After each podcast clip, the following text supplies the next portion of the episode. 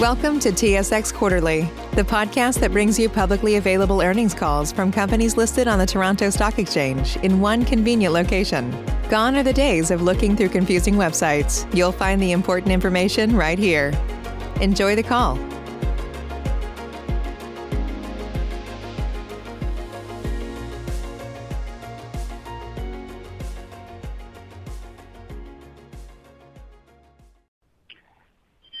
Day, and welcome to the Molson Coors Beverage Company and second quarter fiscal year 2021 earnings conference call. You can find related slides on the investor relations page of the Molson Coors website. Our speakers today are Gavin Hattersley, President and Chief Executive Officer, and Tracey Joubert, Chief Financial Officer. With that, I'll hand it over to Greg Tierney, Vice President of FP&A and Investor Relations. Thank you, operator, and hello, everyone. Following prepared remarks from Gavin and Tracey, we will take your questions. Please limit yourself to one question, and if you have more than one question, please ask the most pressing question first and then re-enter the queue for follow-up. If you have technical questions on the quarter, please pick them up with our IR team in the days and weeks that follow. Now, today's discussion includes forward-looking statements, and actual results or trends could differ materially from our forecasts. For more information, please refer to the risk factors discussed in our most recent filings with the SEC. We assume no obligation to update forward-looking statements. GAAP reconciliations for any non-U.S. GAAP measures are included in our news release.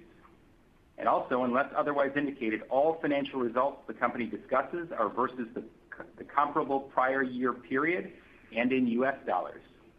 And with that, over to you, Gavin. Thanks, Greg. Good morning, and thank you everybody for joining us today.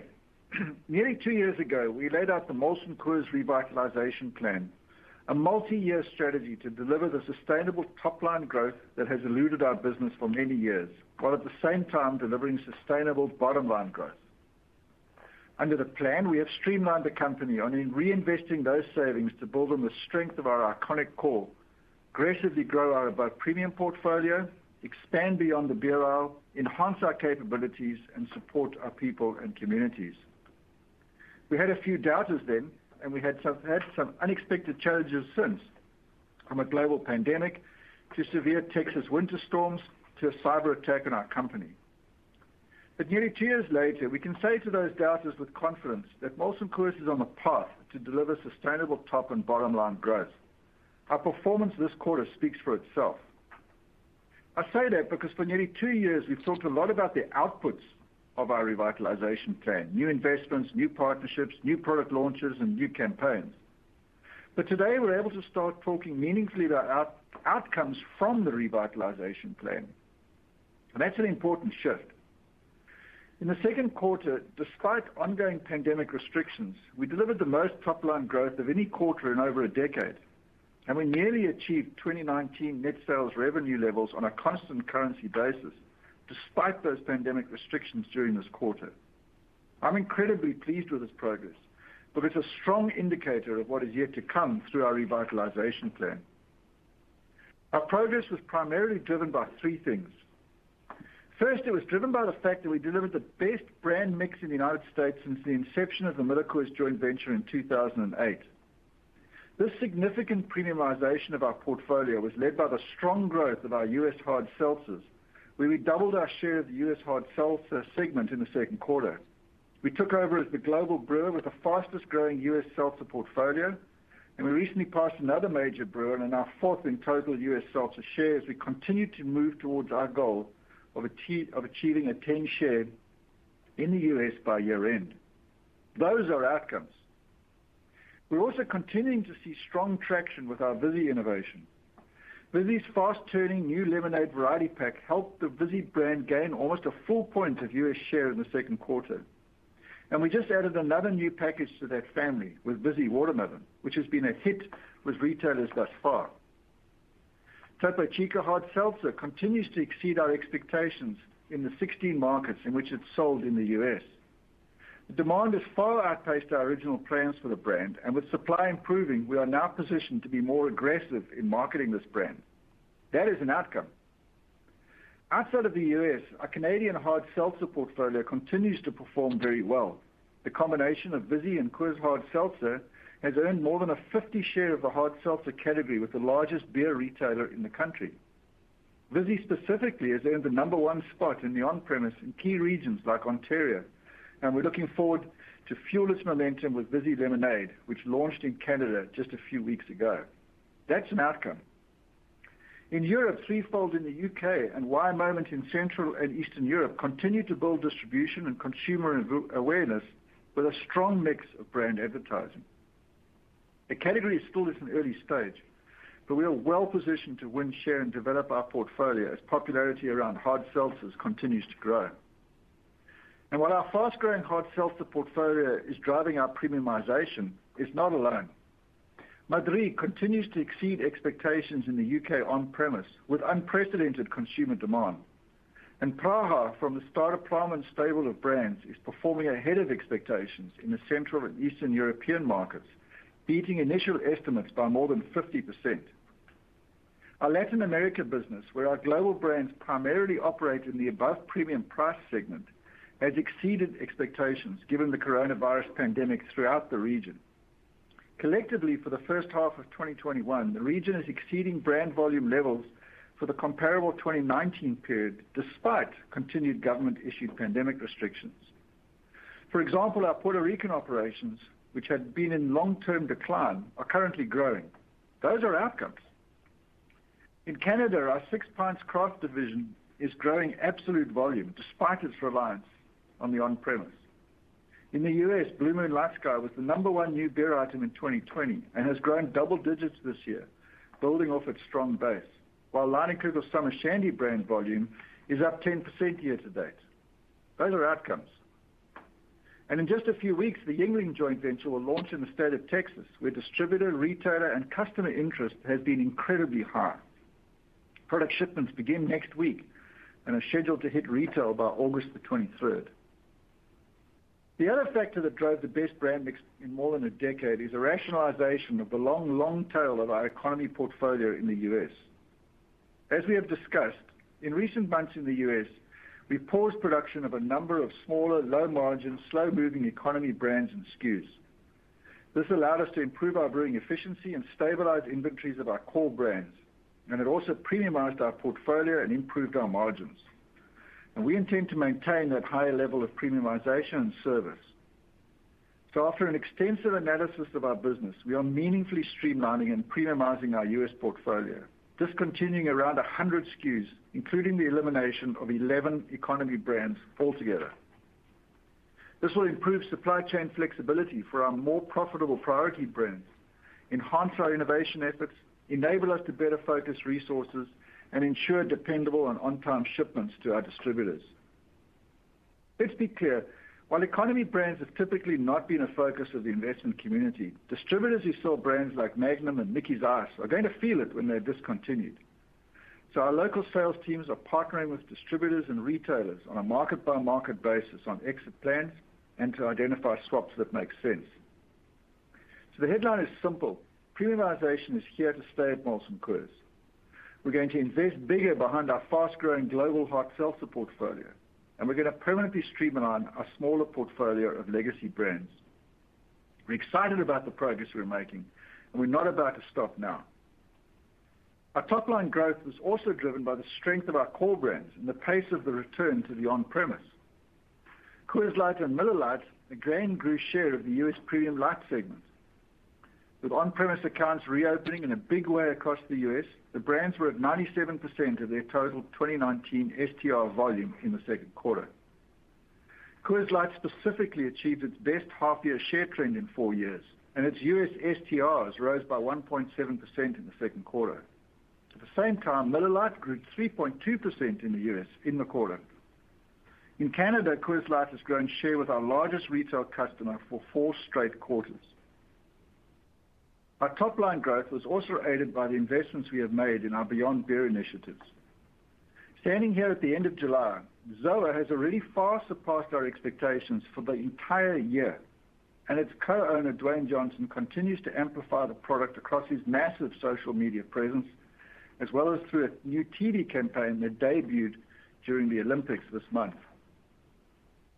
The RTD coffee market is estimated at $4.3 billion in 2021, and La Colombe is ranked number one in the above premium category. We're excited about the progress we are making and continue to have success with distribution to large national and regional retailers in both the drug and convenience store channels. Truss Canada, our joint venture with HEXO, has grown to more than a 50 share of the Canadian cannabis beverage industry and now holds seven of the top 10 SKUs in the country. And in the U.S., after starting in the Denver metro area, Truss US has expanded distribution to other distributors and independent retailers across the state, a strong vote of confidence in the joint venture's plan and in its brands. As I said earlier, the results from the second quarter demonstrate that the revitalization plan is starting to pay off. So we're gonna continue investing in our business, in our people, and in our communities to continue driving the results we're starting to see.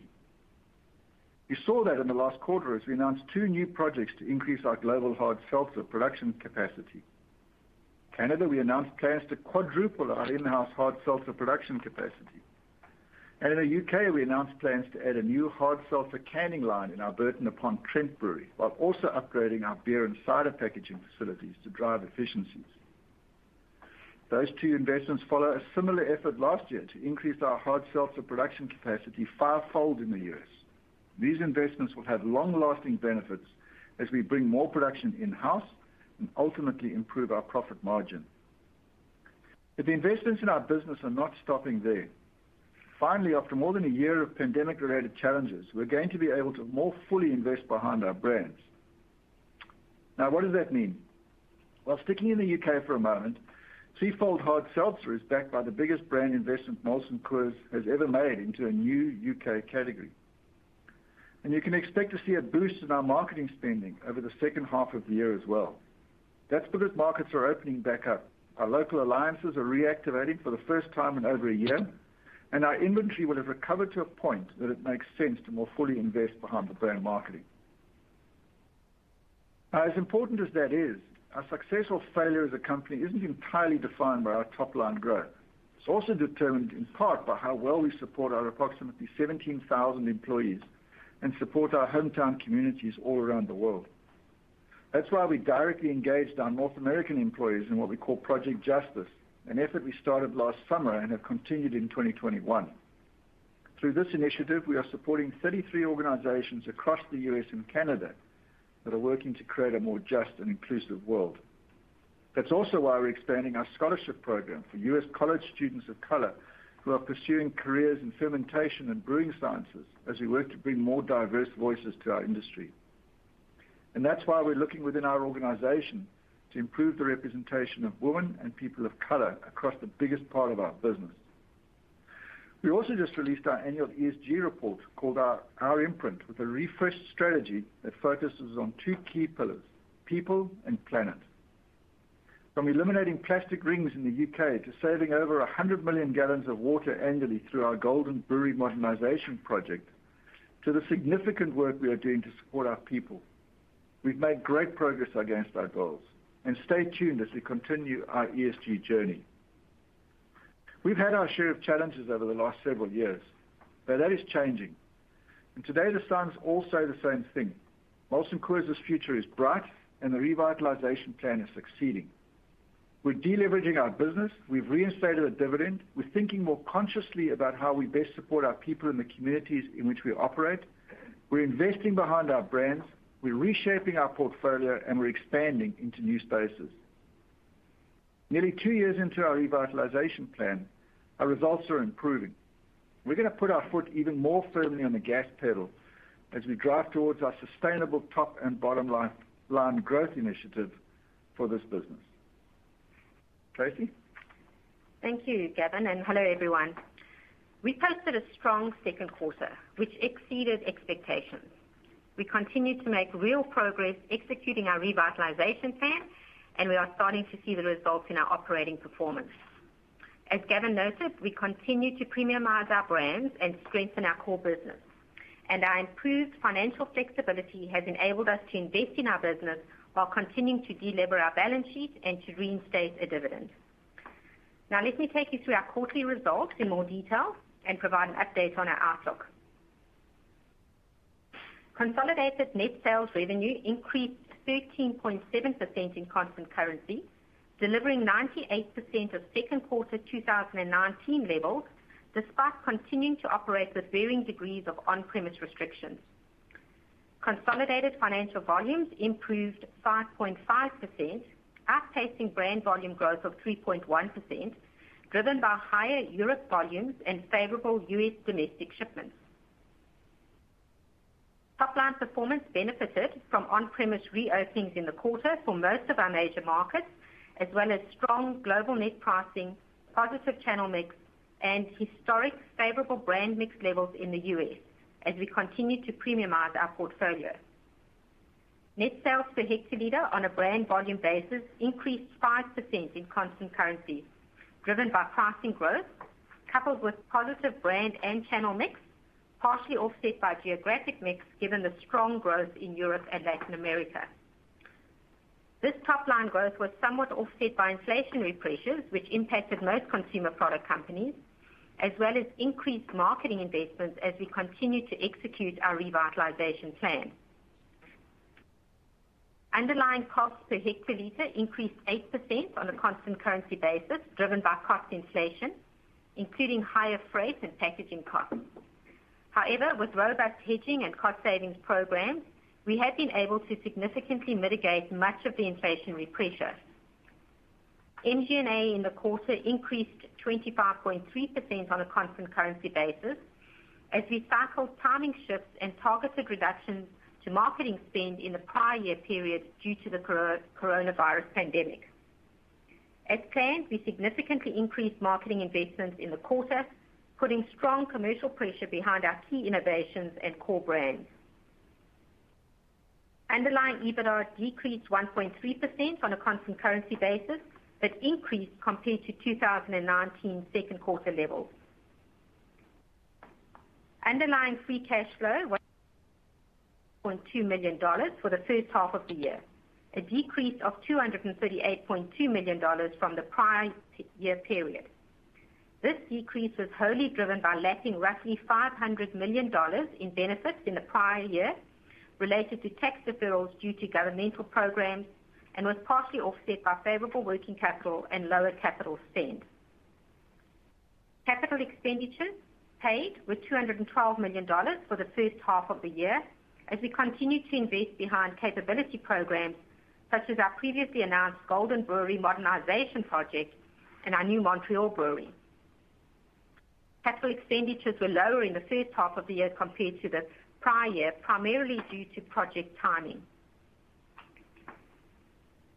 Now let's look at our results by business unit. In North America, the on-premise channel accounted for approximately 13% of our net sales revenue in the quarter, compared to approximately 16% in the same period in 2019. In North America, on-premise reopenings vary by market. In the U.S., our largest market, we continue to see progressive reopenings during the quarter and attained over 80% of 2019 levels as of quarter end. In Latin America, restrictions continued to ease, while in Canada, significant restrictions continued throughout the quarter, with on-premise volumes about one quarter of pre-pandemic levels. North America net sales revenue was up 8.3% in constant currency, driven by strong net pricing growth, positive brand mix in the U.S., favorable U.S. shipment timing, and higher Latin America volumes. Of note, U.S. net sales revenue exceeded the second quarter 2019 levels. In the U.S., domestic shipment volumes increased 1.2%, outpacing brand volume declines of 4% as we focus on rebuilding inventory following the first quarter supply disruption. The brand volume declines were entirely due to economy, which was down double digits as we deprioritized certain non-core SKUs. Our above-premium portfolio was up double digits, and our premium brands were up low single digits. In fact, our U.S. above-premium brand volumes reached a record high portion of our portfolio compared to any prior quarter since the creation of the MillerCoors joint venture in 2008.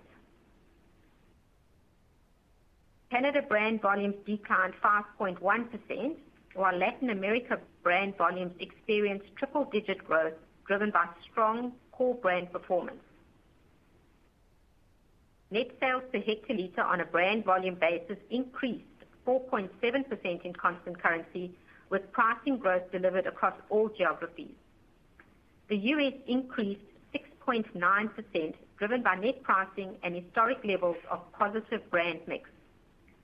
While the intention decline in economy was a contributor, about half of this record mix performance was due to growth in above premium, led by innovation brands including Vizzy, Topo Chico Hard Seltzer, and ZOA. These positive factors were partially offset by negative geographic mix resulting from the restricted trading environment in the higher revenue Canadian business and strong growth in Latin America. Underlying costs per hectoliter increased 8.5%, driven by inflation, including higher transportation and packaging materials costs and mixed impacts from premiumization. Underlying MG&A increased 24.2% due to higher marketing investments. We increased marketing investment behind core innovation brands, and we increased media spending behind our iconic core brands, Coors Light and Miller Lite. Our U.S. media spend approached 2019 levels, while local tactical spend was somewhat constrained due to on-premise restrictions, which eased throughout the quarter. North America underlying EBITDA decreased 10.7% in constant currency as higher gross profit was more than offset by higher planned MG&A. Europe net sales revenue was up 52.3% in constant currency, driven by volume increases and positive channel, geographic, and brand mix due to on-premise progressive reopening, most meaningfully in the U.K., given the reduced on-premise restrictions compared to nearly full lockdowns in the prior year quarter. Above premium brand volumes reached a record high portion of our Europe portfolio. Europe financial volumes increased 17.8%, and brand volumes increased 15.4%, driven by a significant increase in U.K. on-premise volumes. Net sales per hectoliter on a brand volume basis increased 16.6%, driven by favorable channel, geographic, and brand mix, particularly from our higher margin on-premise focused U.K. business, as well as positive pricing.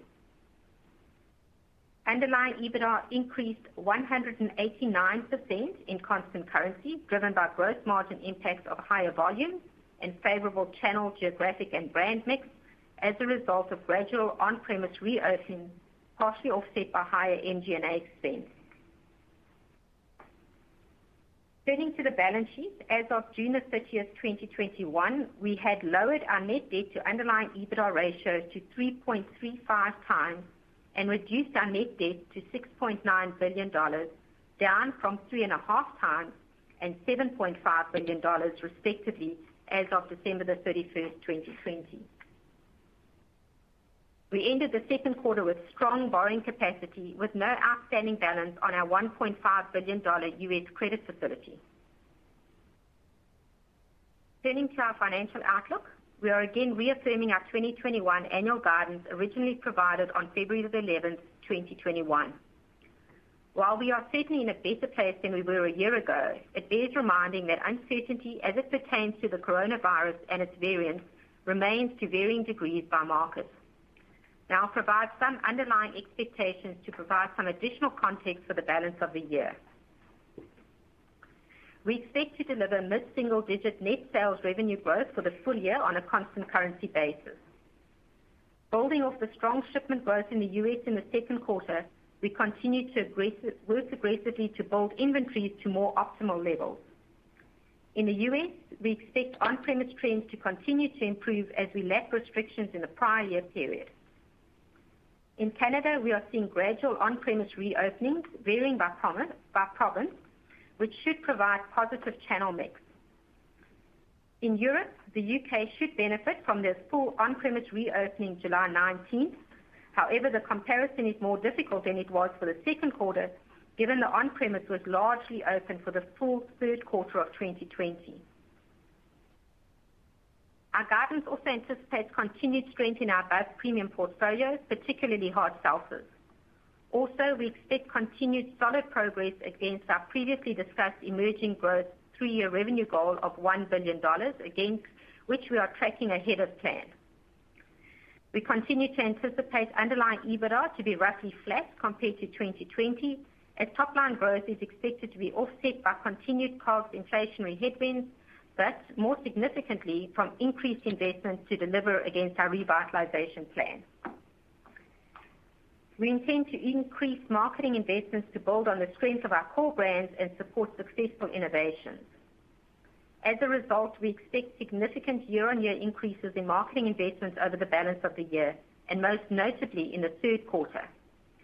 We expect third quarter marketing investments to be higher than the second quarter of 2021, and also higher than the third quarter of 2019, as we continue to ramp up supply following the disruptions in the first quarter.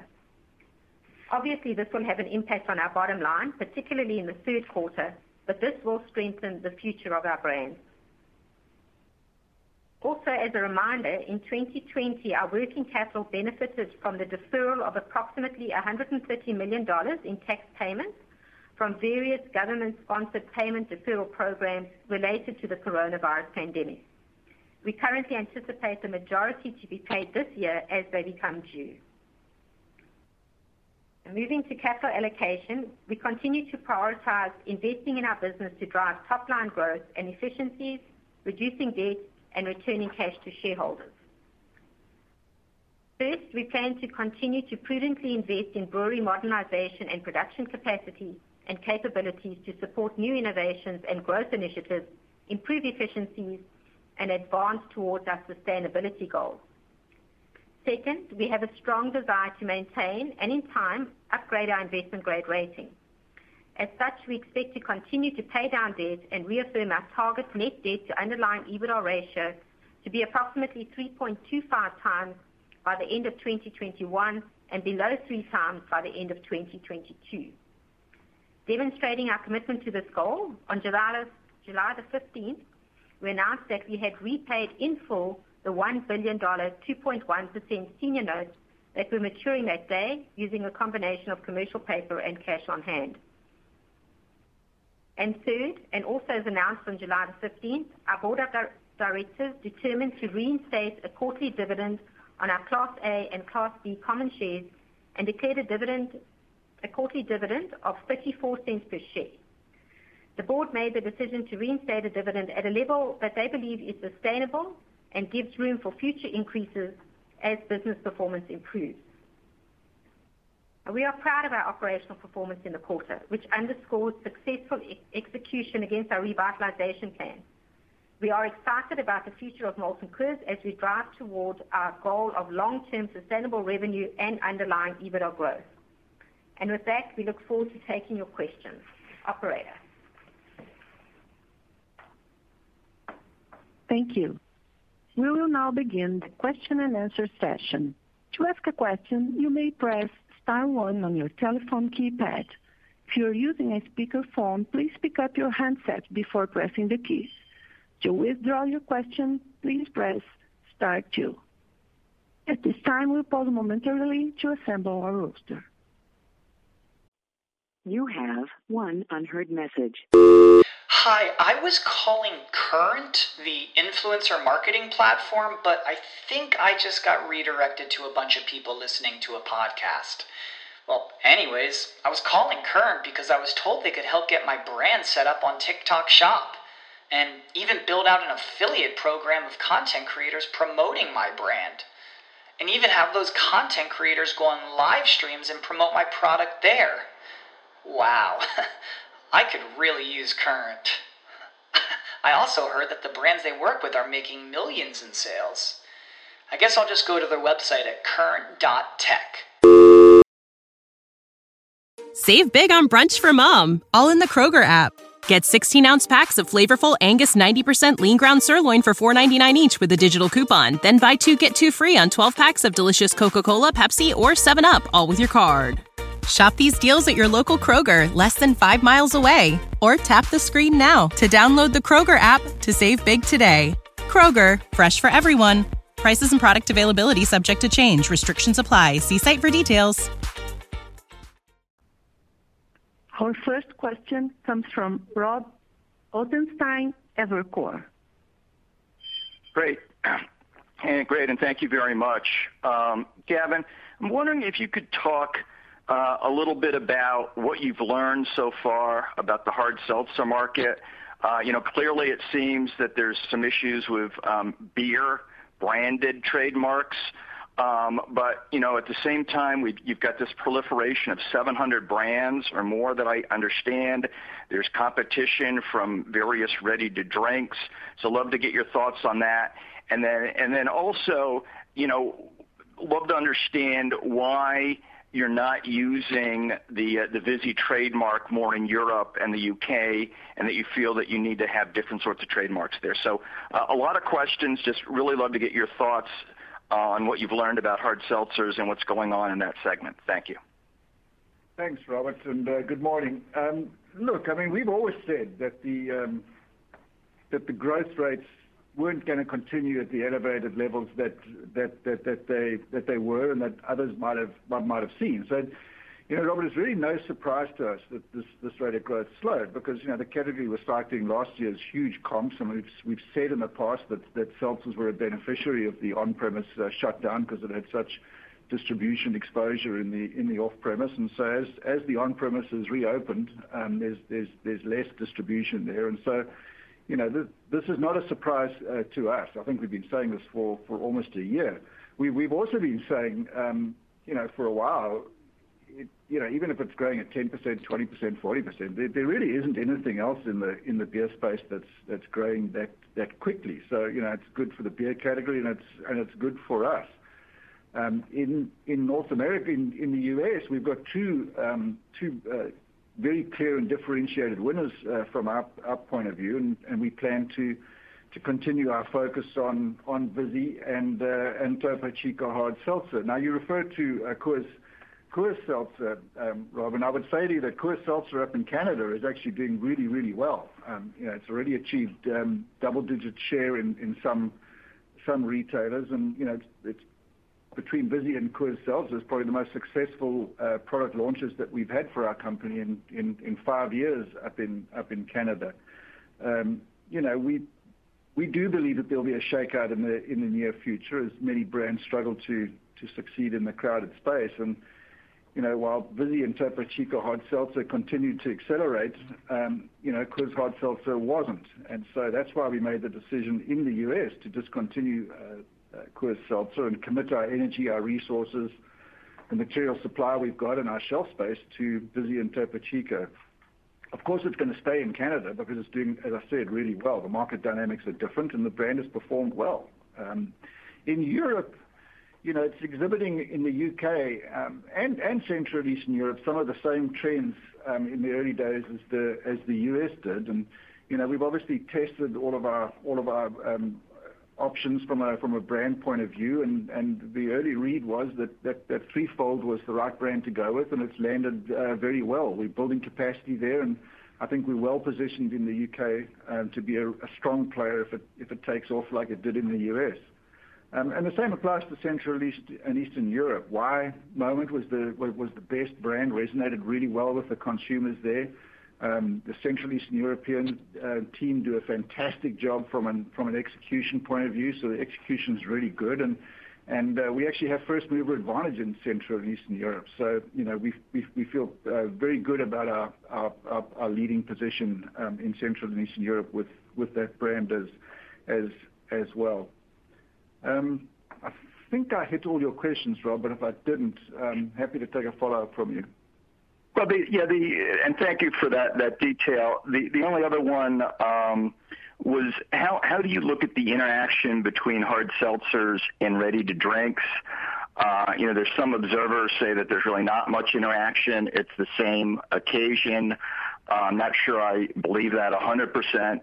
Um but you know, love love to get your thoughts on the various ready-to-drink Uh, concoctions that are coming up and uh, how you intend to play in that space uh, going forward as well. I know you're doing a few things there. Thank you. Sure, sure Rob. I mean, RTD beverages are emerging and fast-growing segments. In fact, RTD sales already outpace spirits, and that gap's only going to um, likely widen in the in the in the in the future. And you know, competing in this space is a natural fit for companies like ourselves who've got experience packaging beverages in 12-ounce cans and and bottles and working with our distributor partners to get those products out there. So, you know, we look forward to competing in this category with uh, with Proofpoint. Um, we've uh, got Superbird as well, which is the top end of that, which we launched earlier this year. And and you know, we have other offerings uh, that we believe will uh will appeal appeal to consumers in our innovation pipeline. And how much interaction do you see in that, and these are ready-to-drink products with hard seltzers, or is it too early to say? I think it's too early to say, Rob. I mean, obviously, there is some some interaction. You know, it's interesting, we've been asked this question as it relates to the beer category, and uh, you know, there's there's more uh, more of seltzer's uh, volume and growth is coming from outside of the beer category than it's coming from inside the beer category. You know, the our data would suggest that. I've seen our competitors uh, say the same thing, and and certainly, it's it's been very positive from an overall beer category, beer segment point of view. Terrific. Thank you very much.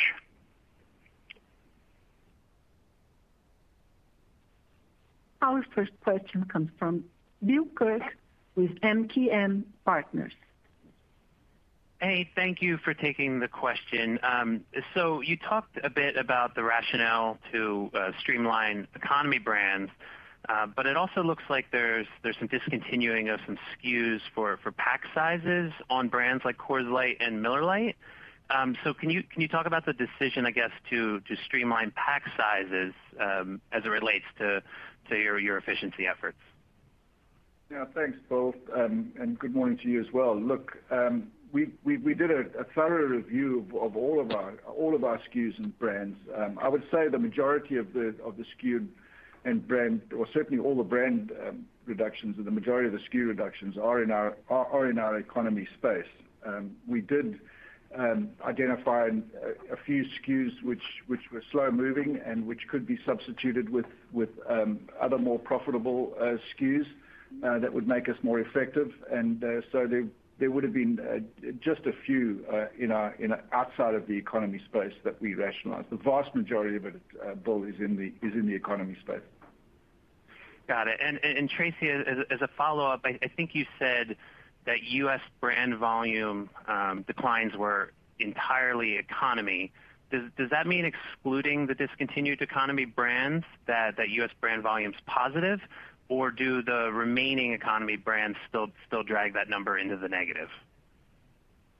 No. So you know the four SKUs are just recent. Um so I would say that it's really you know, the entire sort of economy portfolio that is driving that down.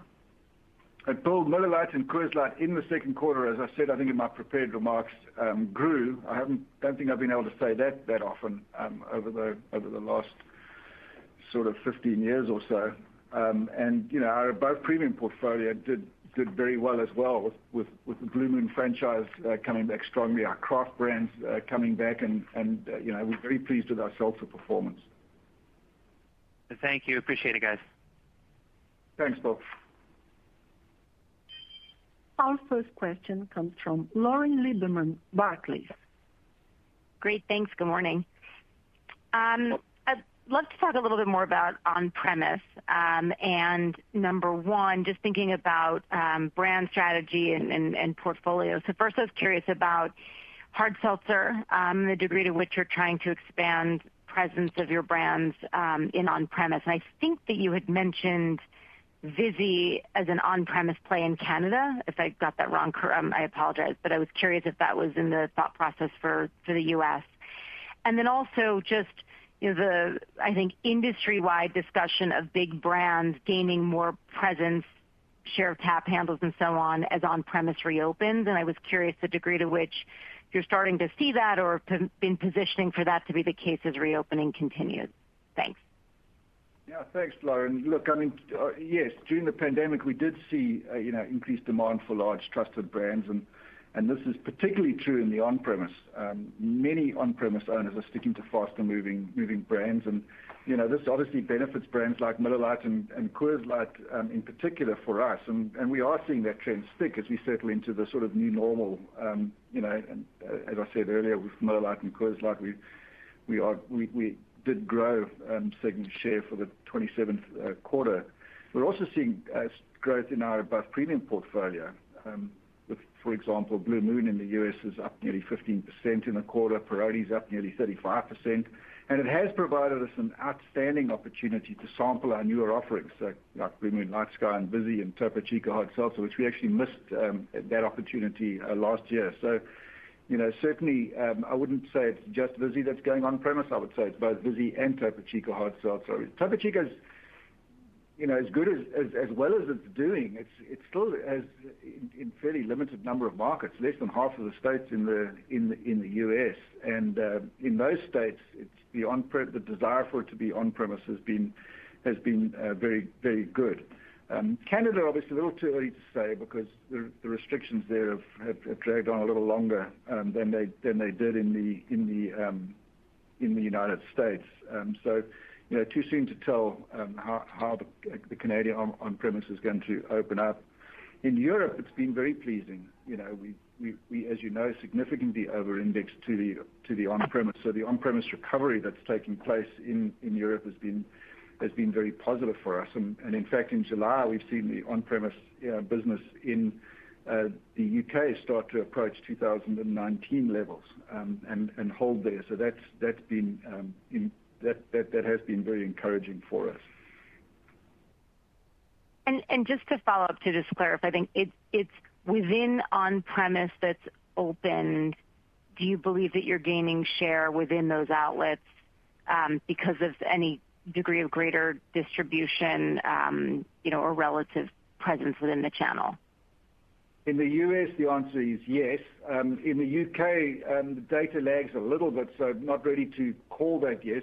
We have a hypothesis that we are, but I don't have data yet to support that. In Canada, obviously, the reopening is not in a place where we can determine that yet. But in our biggest market, the answer to that is yes, Lauren. Okay, great.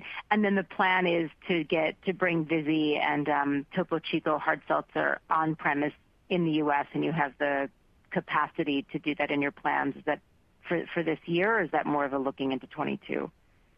Certainly, we have the capacity with with Vizzy. We've we've been able to meet all the demand that our our distributors have had with uh with uh for Vizzy really since the beginning of the year. Topo Chico obviously is is is more challenging from a supply point of view. It you know continues to perform extremely well.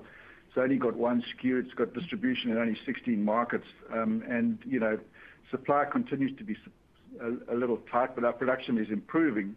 And that is going to allow us to push distribution, which would include the on-premise. And it also allows us to start turning our marketing campaign on behind Topo Chico as well, Lauren. So uh I guess that's a convoluted way of saying yes.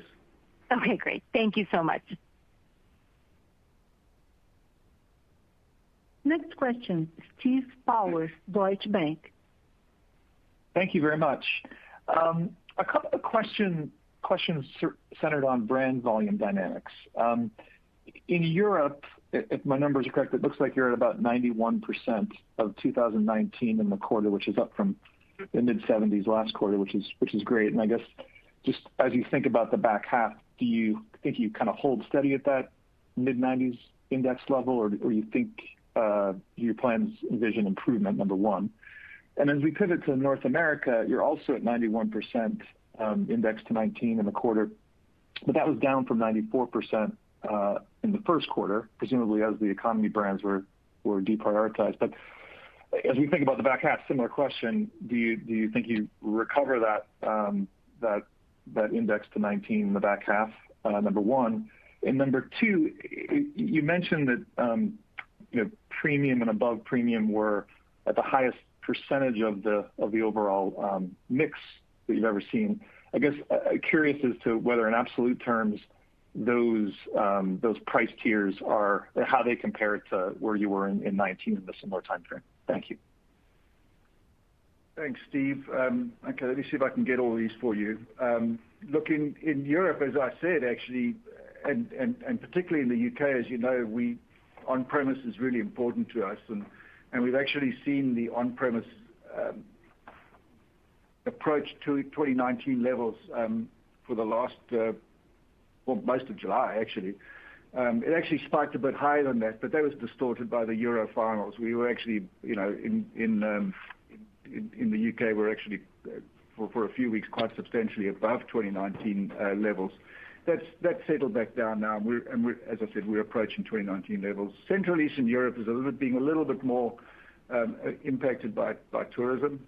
Um and so we're probably not quite at the at the U.K. levels in Central and uh, Eastern Europe. You know, in the in the U.S., we've seen, um, as I think I said on the last call, uh, more outlets open from an on-premise point of view than we were initially expecting. And certainly volume has has um, increased and settled down into a fairly stable um, level. We will have, in the back half of the year, a lot more uh, fairs, festivals, um, alliance opportunities, uh, which we didn't have in the second half of last year. And I'm referring to football primarily, which is a big drinking occasion for us. So without wishing to put uh, particular goals out there, we are encouraged by what we're seeing from a from an on-premise um and um and venue volume uh, point of point of view.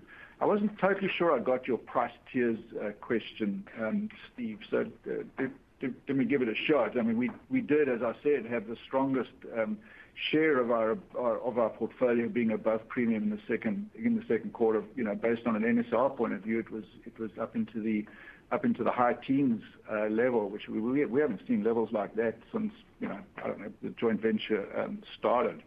Um so working particularly um, well. And in Q2, our NSR was actually above uh, 2019. Encouraging signs for sure.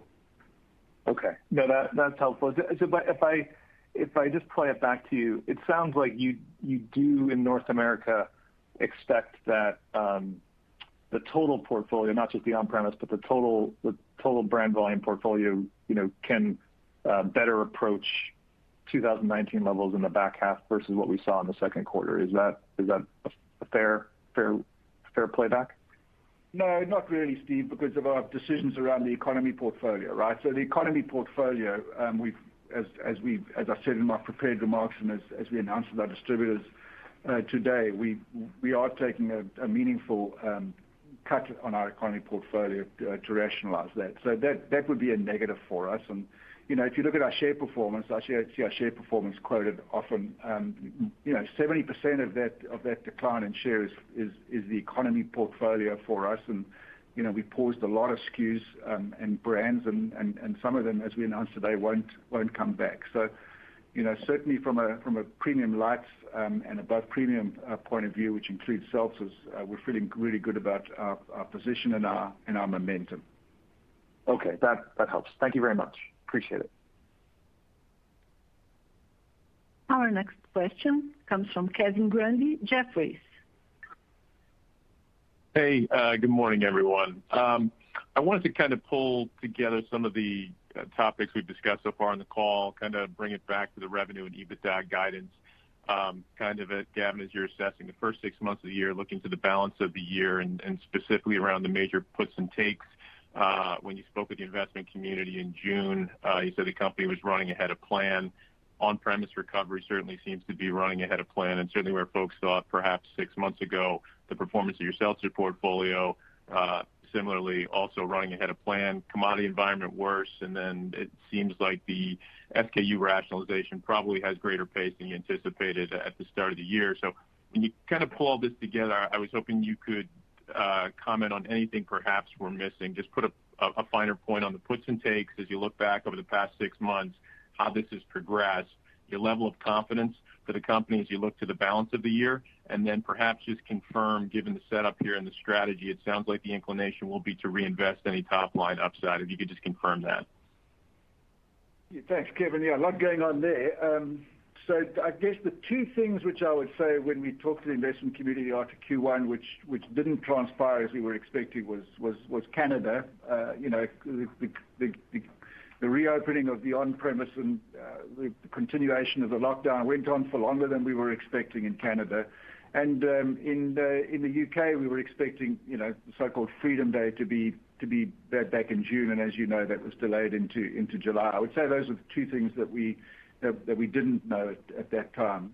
From a revitalization plan point of view, yes. I mean we our our the whole rationale for the revitalization plan is to drive both top-line and bottom-line growth. And the first year was always going to be a reinvestment year, which was supposed to be last year, but we've been through all the reasons why that didn't make sense. And we're certainly reinvesting behind our brands this year. We we increased our marketing spend meaningfully in um in the second quarter. There were a couple of things that didn't make sense for us to do, like investing meaningful marketing in Canada while it was closed and and uh you know delaying the U.K. out a month. Um so that was you know probably marketing spend that we would have spent in Q2, which which will now move into into into the back half of the year, and as Tracey said, primarily in in Q3.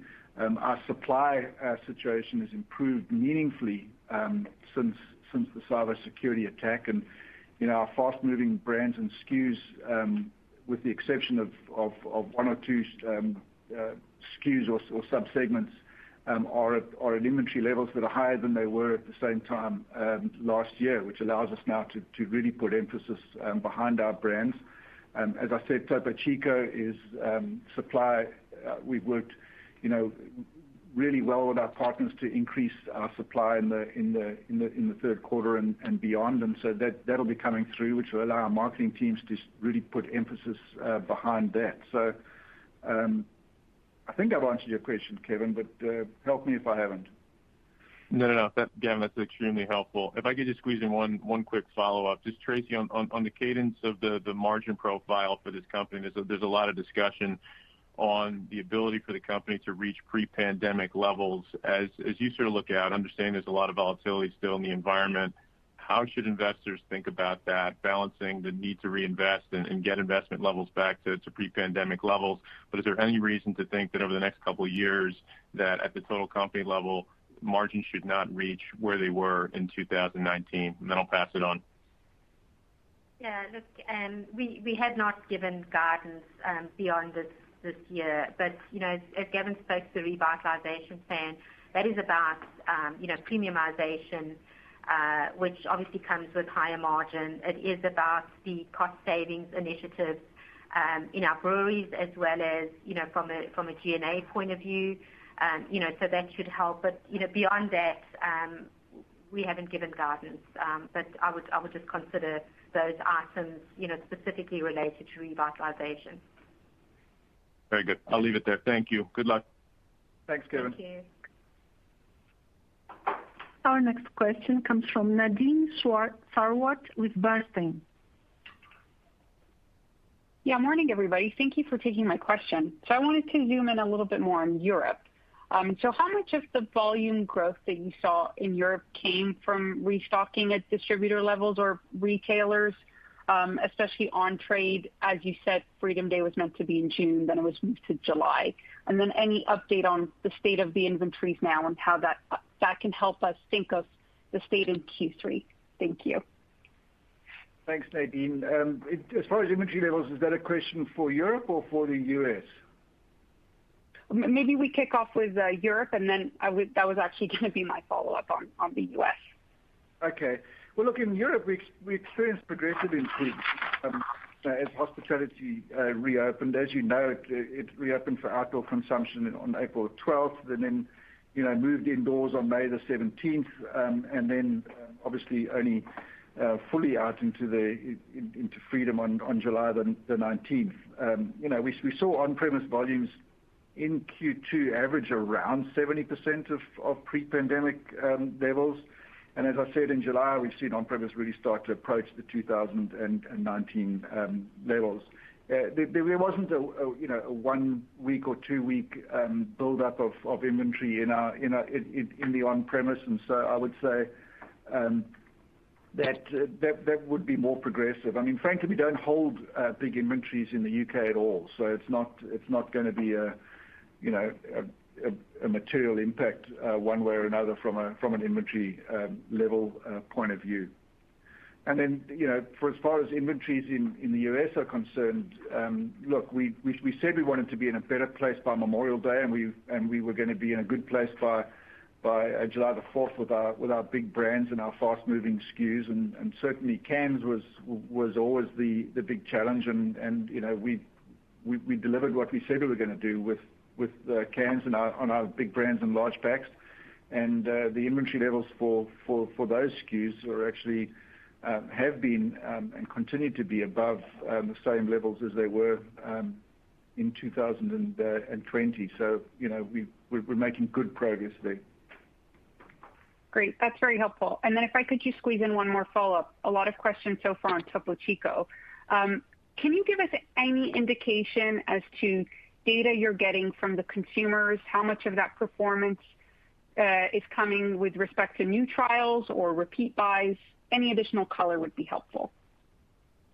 Yeah, Nadine, I mean, the demand for Topo Chico is incredibly strong. You know, it's really only got one SKU, and we've only got distribution in 16 markets. Um it's it's already the number three new item in the in the segment. Um, it's quickly become the fastest-turning seltzer brand in Texas, the number three fastest-turning seltzer overall, right behind White Claw and Truly. And you know, our supply continues to be to be tight, but our production's improved. So that is to allow us to push distribution and and features. Um, you know, our distributors, our retail partners, have got strong belief in this in this brand, and we're seeing that um from a um, consumer uh, point of view as well. It's actually a top 10 uh, growth brand in the country, and as I said, less than half of the states. Uh, from a where is the volume coming from, it's coming from across all of the um, demographic groups. There's no one particular demographic group that dominates, and um, I'm sure it's taking share from some of our competitors. Yes, for sure. Okay. Thank you. I'll turn it over. Thanks, Nadine. Our next question is from Laurent Grandet, Guggenheim. Thank you, and good afternoon, everyone. So, uh, Two sets of questions, and the first one is really trying to exhaust the questions on seltzer. Um, you obviously mentioned that Coors Seltzer is uh, top, but you reiterated your goal to reach I mean, 10% uh, of the seltzer category by year-end. So if you if you can re-provide some color on how do you think you will bridge the gap from where you are right now to uh, 10%? Uh, and really on this, with the with the loss of of Coors Seltzer, will um, you do you would you be pushing for Vizzy in the short term to gain more shelf space? And how comfortable you are you will uh, get that? And also with Coors Seltzer uh, gone, I mean, uh, you probably got some more, um, I would say, I mean, manufacturing capacity potentially to launch faster Topo Chico if you were to repatriate it in-house sooner. So wanted to know if the stock stop has been impacting uh, the timeline for Topo Chico to be repatriated in-house and to be relaunched in more states. Thanks, Laurent. Um, as far as our 10% uh, uh, share goal is concerned, you know, we as I said, I think we've got two clear and differentiated winners with Vizzy and Topo Chico. Um, with Vizzy, um, we're seeing strong traction with the with the innovation that we've brought, particularly the Variety Pack 2 and Vizzy Lemonade. We're seeing with retailers where we've got all three Vizzy SKUs on shelf that we see you know, almost a two-thirds increase in each of those SKUs' velocities. And um so we're to continue to fuel Vizzy's momentum. We've got more innovation coming. Um we have had innovation LTOs like our June Pride Pack, and we've just recently launched Watermelon Variety Pack. So, you know, it's carved out a unique point of difference in the category, and and so uh, so much so that we're you know well on our way to becoming you know, the number four spot in the segment, despite all the new entrants in 2021. Um, I'm not going to show our hand in terms of which brands are going to uh, take Coors Hard Seltzer's uh, space, but you can assume that you know, we do have um, innovation coming on um, Vizzy, and we'll utilize Coors Hard Seltzer space uh, to put that um, innovation from Vizzy into that space. Um and so we feel good about Vizzy. Vizzy uh, will certainly be a big part of getting to our 10 share goal, as will Topo Chico. As I said, you know, to Nadine, I'm not gonna repeat all of that, but, you know, it does remain incredibly strong. Supply is improving. We have worked with our third-party um, suppliers to ramp up uh, supply, um, and we'll go national when we believe we can supply um, the markets that we're in at this point in time. I mean, how high is high is not quite clear yet on Topo Chico because we haven't been able to uh, supply all of the demand. In Texas, we're over a 10 share, I said. Other states, uh, we're doing equally Um, as well. So um, you know, in terms of when are we gonna bring it in-house, we've always said we're gonna bring it in-house um, in 2022. That plan is on track. Um, when we do, it'll improve our margins. And um, you know, it's a slightly different uh, uh, process than perhaps Vizzy, you know, or Coors Seltzer. So it's not a direct uh, substitution from a from a liquid point of view, but certainly from a can uh, availability point of view, uh, we've got that capacity, and it's ready. Happy to take one more question, I think, operator.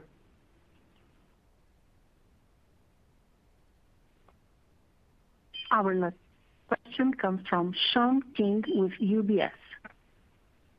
Great. Thanks for getting me in here. Um, One question I have is, um, what was the cadence of depletions um, from, I guess we heard in the U.S. like a positive, mid-single digits uh, back in April to the -4% for the quarter. Um, and any insights maybe you could provide, on what you're seeing in July for depletions. Thanks, uh, Sean. Look, I mean, uh, from a second quarter point of view, most of um, our decline would have been in the economy space. I mean, if you look at our share, I think I said, you know, almost approaching 70% of our share loss is economy. It's a very choiceful decision that we've made. Um, you know, that doesn't mean that we don't think all segments matter, because we do. We do believe all segments matter. But we've chosen to ensure uh, that we meet the demands of the largest segment of our consumers at this point in time. You know, most of that decline would have been uh, driven by the choice we made around economy. Um, as far as um, you know, uh, volume um, guidance into the second half, Sean, we don't do uh, that as a matter of principle anymore. I know we used to do it in years past, but we're not gonna give that now. All right. It was worth a shot, but I appreciate the color. Thank you. Thanks, Sean. This concludes our question and answer session. I would like to turn the conference back to the speakers for any closing remarks. Thanks very much, operator. Um, look, I understand that there were more questions that we weren't able to get to uh, today given the time constraints. So please, if you could follow up with our investor relations team, and we look forward to talking uh, with many of you as the year progresses. So thank you, everybody, for participating in today's call. The conference has now concluded. Thank you for attending today's presentation. You may now disconnect.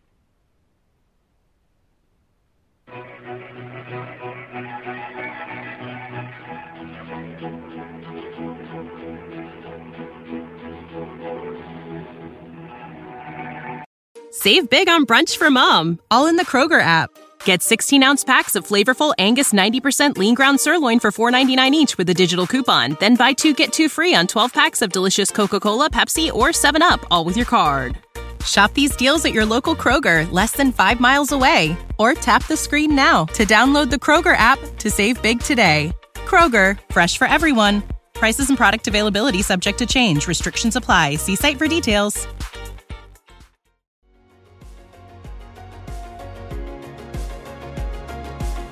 Thank you for listening to TSX Quarterly. If you enjoyed the cast, remember to leave a good rating. And remember, for any additional inquiries, please consult the company's investor relations section on their website. See you next time.